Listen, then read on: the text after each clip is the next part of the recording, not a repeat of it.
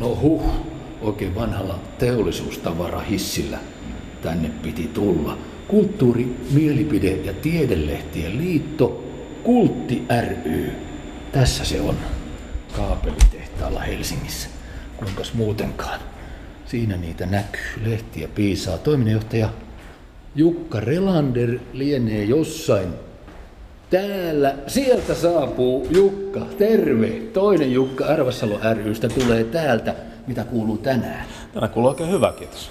Saavuin tänne vanhaan teollisuustilaan, jossa nykyään tehdään maailmaa parantavaa kulttuuria, mutta sanohan Relander entisenä nuorena tiedeäijänä, nykyisenä sanomalehtikirjailijana etten sanoisi, mistä tässä ajassa ja avaruudessa on oikein kyse, kun kaikki menee verkkoon, mutta te vain myytte vanhan ajan paperista aikakauslehteä irtonumerona, tätä isoa numeroa kaduilla. Mitä tämä meininki on? Onko tässä kyse jonkinlaisesta provokatorisesta kurkottelusta taaksepäin?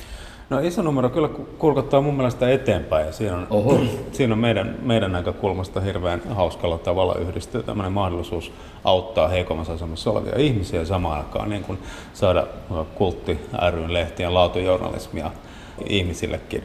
Mun mielestä tätä aikaa kuvaa aika hyvin tämä tämmöinen kulttikiska-konsepti, joka no niin. on lanseerattu. Me ollaan perustettu uusi digitaalinen lehtikioski, josta voisi käydä tilaamassa printtilehtiä. Okei, joo, eli yhteiseloa Kyllä, printti- nimenomaan. ja digiajassa. Ne eivät ole toisensa poissulkevia todellisuuksia. Okei, näytäs nyt toiminnanjohtajana, kun Relander touhuat, millainen on valtakuntasi? No tämä tietysti valtakunta näyttää vähän ehkä siltä, että, että meidän taloudelliset resurssit ei ole mitenkään mielipuolisen mittavat. No joo, se tulee todistettua. Ihan täällä on... normaali, sekavan näköinen paperitoimisto. Täällä on paljon paperia, täällä on tietysti vähän teknologiaa ja sitten täällä on hirveän paljon lehtiä.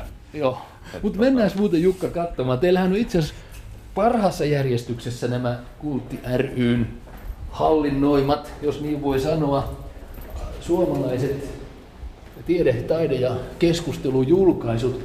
Täällähän ne näkyvät heti kun tulin sisään. Näitähän on kaikkiaan pari sataa, Joo. joista te huolta pidätte. Ja nämä ovat kuitenkin suurimmalta osaltaan ihan tilauspohjaisia.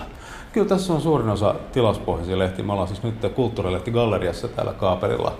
Tässä on nyt nämä meidän lehdet saatavilla, tähän voi pysähtyä lukemaan. Mm. Täällä aika paljon ihmiset käykin lukemassa. Täällä on iltaisin erilaista harrastustoimintaa. Ja isä vie tyttärensä balettiin, niin se tulee tähän lukemaan lehtiä siksi aikaa, kun balettitreenit on käynnissä. Okei, okay, siis miljoonalla lukijalla olen kuullut teidän kehuvan. On Doorista, poliittista no. naisten lehtiä asia naisille, on antimilitaristi, erilainen miesten lehti Kyllä. käsittääkseni, on aakusti savolaisille ja hallaus pohjalaisille Oulu keskiössä. On elämäntarinaa, filmihullua.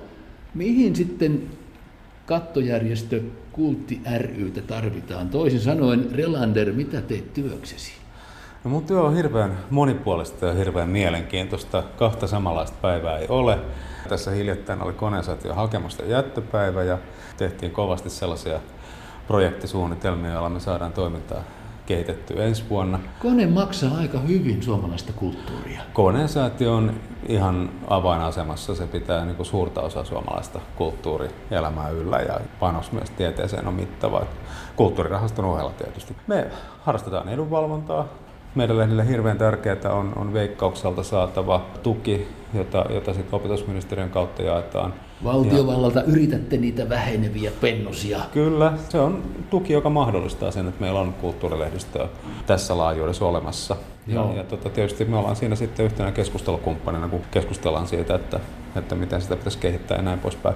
Se on yksi meidän rooleista ja me ollaan myös tarjottu koulutusta ja sen lehdille meillä on nyt tämmöinen markkinointiprojekti, johon oli niin kuin erillinen rahoitus. Ja järjestettiin tällaista niin kuin markkinointikoulutusta meidän lehdille. Onhan sinulla persoonana ihan henkilöitymänä Jukka myös suorat yhteydet kirjastoseuraan, taitaa olla jopa eurooppalaisella, eurooppalais-kansainvälisellä tasolla vai miten se on?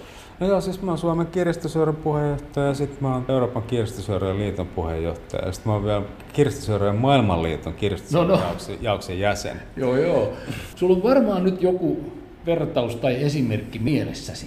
Kun kirjojen ja kirjastojen kuolemasta on vuosikausia puhuttu, vuosikymmeniä ja. ehkä pidemmästikin, ja nyt keskustellaan kulttuuri, tiede ja mielipidelehtien mm, mm. elämästä. Mitä voisit nyt tässä ja nyt kertoa? Mä sanoisin kummaskin tapauksessa, että vainaja voi hyvin kirjastopuolella se kaipailemasi esimerkki on varmaankin se, että jos ajatellaan niin kuin sitä suurta kohua, mikä meillä oli joku ehkä viisi vuotta sitten siitä sähkökirjan tulemisesta ja kuinka se korvaa printtikirjat ja kuinka kirjastoja ehkä ei tarvita, koska se virtuaalisoituu kaikki tämä tämmöinen.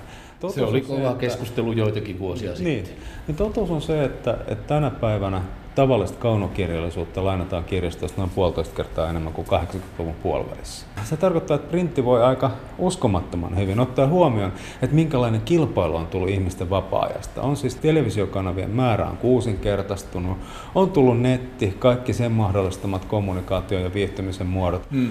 Siis silloin 80-luvulla, kun tämä vertailuajankohta oli, niin, niin videot oli vasta tulossa. Aivan. Ja, ja koko tämä tarjonta on olemassa ja siitä huolimatta painettu sana pitää pintansa aika hyvin. Ja se näkyy ihan hyvin meidän lehdissä myös, että siellä on niin kuin paljon lehtiä, jotka menee eteenpäin, löytää uusia lukijoita.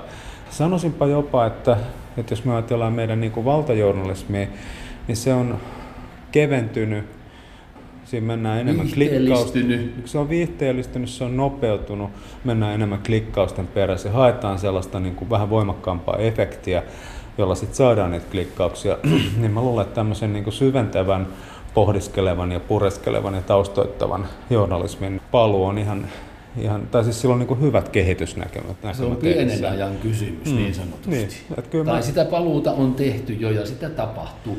Kuulostaa nyt vahvasti siltä, että Kultti ry terveesti ja terävästi pyrkii haastamaan pinnallisen valtajulkisuuden. Siitähän on kysymys. Mutta miten se on, Jukka Relander, kun lukijat ovat kuitenkin niin valtavan kyllästettyjä mm. sillä ajankohtaiskirjoittelun uutis- ja ajankohtaismeiningin sisällöllä. Ja eivätkä voi varmaankaan kovin hyvin uskoa muunlaisiin totuuksiin. Miten te selviätte tämän oman vastakulttuuriviestinne kanssa? No mä sanoisin, että ihan, ihan siis jos mä ajattelen niin kuin itseäni ja oma, oma, oma lukemistani ja kaikkea tämmöistä, niin, niin kyllähän se on tietysti semmoiseen niin nopeeseen, kevyeen ja lyhyen on helppo heittäytyä. Mm. Ja, ja sitten, että löytää sen ajan ja löytää sen niin kuin rauhan että mä syvennyn nyt johonkin tällaiseen. Se on vaikeaa. Sosiaaliset mediat haastaa meitä olemaan niin kuin kontaktissa maailman kanssa jatkuvasti. Että tämmöinen niin kuin yhteydenpito, kontaktointi niin. ää, korostuu. Mutta toisaalta sit sielläkin tulee sitten taas sit sellaisia juttuja, että oho, että tässä onkin niin kuin syvällisesti pohdittu, Aivan. pohdittu asioita. Ja, ja, ja sitä paitsi toinen juttu on se, kenties olen väärässä. Mm. Eivät mm. ihmiset uskokaan kaikkeen tänä päivänä sitä, mitä mm. valtajournalismi todistaa. No me mainostetaan itseämme, että me ollaan tämmöinen niin kuin uteliaiden ja ajattelevien ihmisten mediakenttä. Niin. Ja, ja tota, jos me ajatellaan, että meidän lehdellä on yhteensä miljoona lukijaa, niin se, että me ollaan niin kuin hyvin tyytyväisiä siihen, että uteliaiden ja ajattelevia ihmisten lukumäärä on aika suuri. Niin, niin. Te luotatte vahvasti lukijaan, siis siihen hänen ja. ennakkoluulottomuuteensa ja kriittisyyteen valtapuhetta ja kohtaan. Mutta samallahan te oikeastaan tulette vaatineeksi kirjoittajiltanne, puolueettomilta tiedonmiehiltä, mm. ainakin heiltä, sitä vaikeaa ja vahvaa juttua, sitoutumista jonkin sortin maailman parannukseen, jonkinnäköiseen muutokseen. Eikö se ongelma? No haluan korostaa, että, että tietysti nämä meidän lehdet on kaikki niin kuin täysin itsenäisiä ja, ja me tavallaan niin kuin ei vaadi, voida vaatia heiltä kovinkaan paljon. Mutta... Vaikka kattojärjestö olettekin. Niin, kyllä mun kokemus ja sekä, sekä lukijana että sitten niin kuin yhteydenpidon kautta, mitä on ollut yhteydessä erilaisiin lehtiin, niin hyvin vahvasti se, että nämä on niin kuin pienillä rahalla ja isolla rakkaudella tehtyjä lehtiä, jossa, jossa niin kuin, intohimolla ja antaumuksella tehdään, tehdään niin kuin omaa juttua. Ja, ja tietysti meillä on niin kuin tässä paletissa löytyy niin kuin hyvinkin aatteellisia lehtiä, meillä on, meillä on poliittisia lehtiä ja kaikki tämmöisiä. Ja tietysti siinä mielessä niin kuin täytyy taitavan lukijan aina nähdä, että mistä näkökulmasta niin. asiat on kerrottu. Sitten on ihan sellaisia niin kuin puhtaasti tieteellisiä lehtiä, Joo. sitten on elämäntapalehtiä, jotka, jotka on niin hyvinkin siis sellaisia... Huili-niminen niin julkaisu. no, Huili, on, Huili on minusta hirveän mielenkiintoinen esimerkki uudesta elämäntapalehdestä, joka on vieläpä sellainen, että se ei ole, niin kuin, jos ajatellaan perinteistä mediakenttää, se on hirveän sukupuolittunut.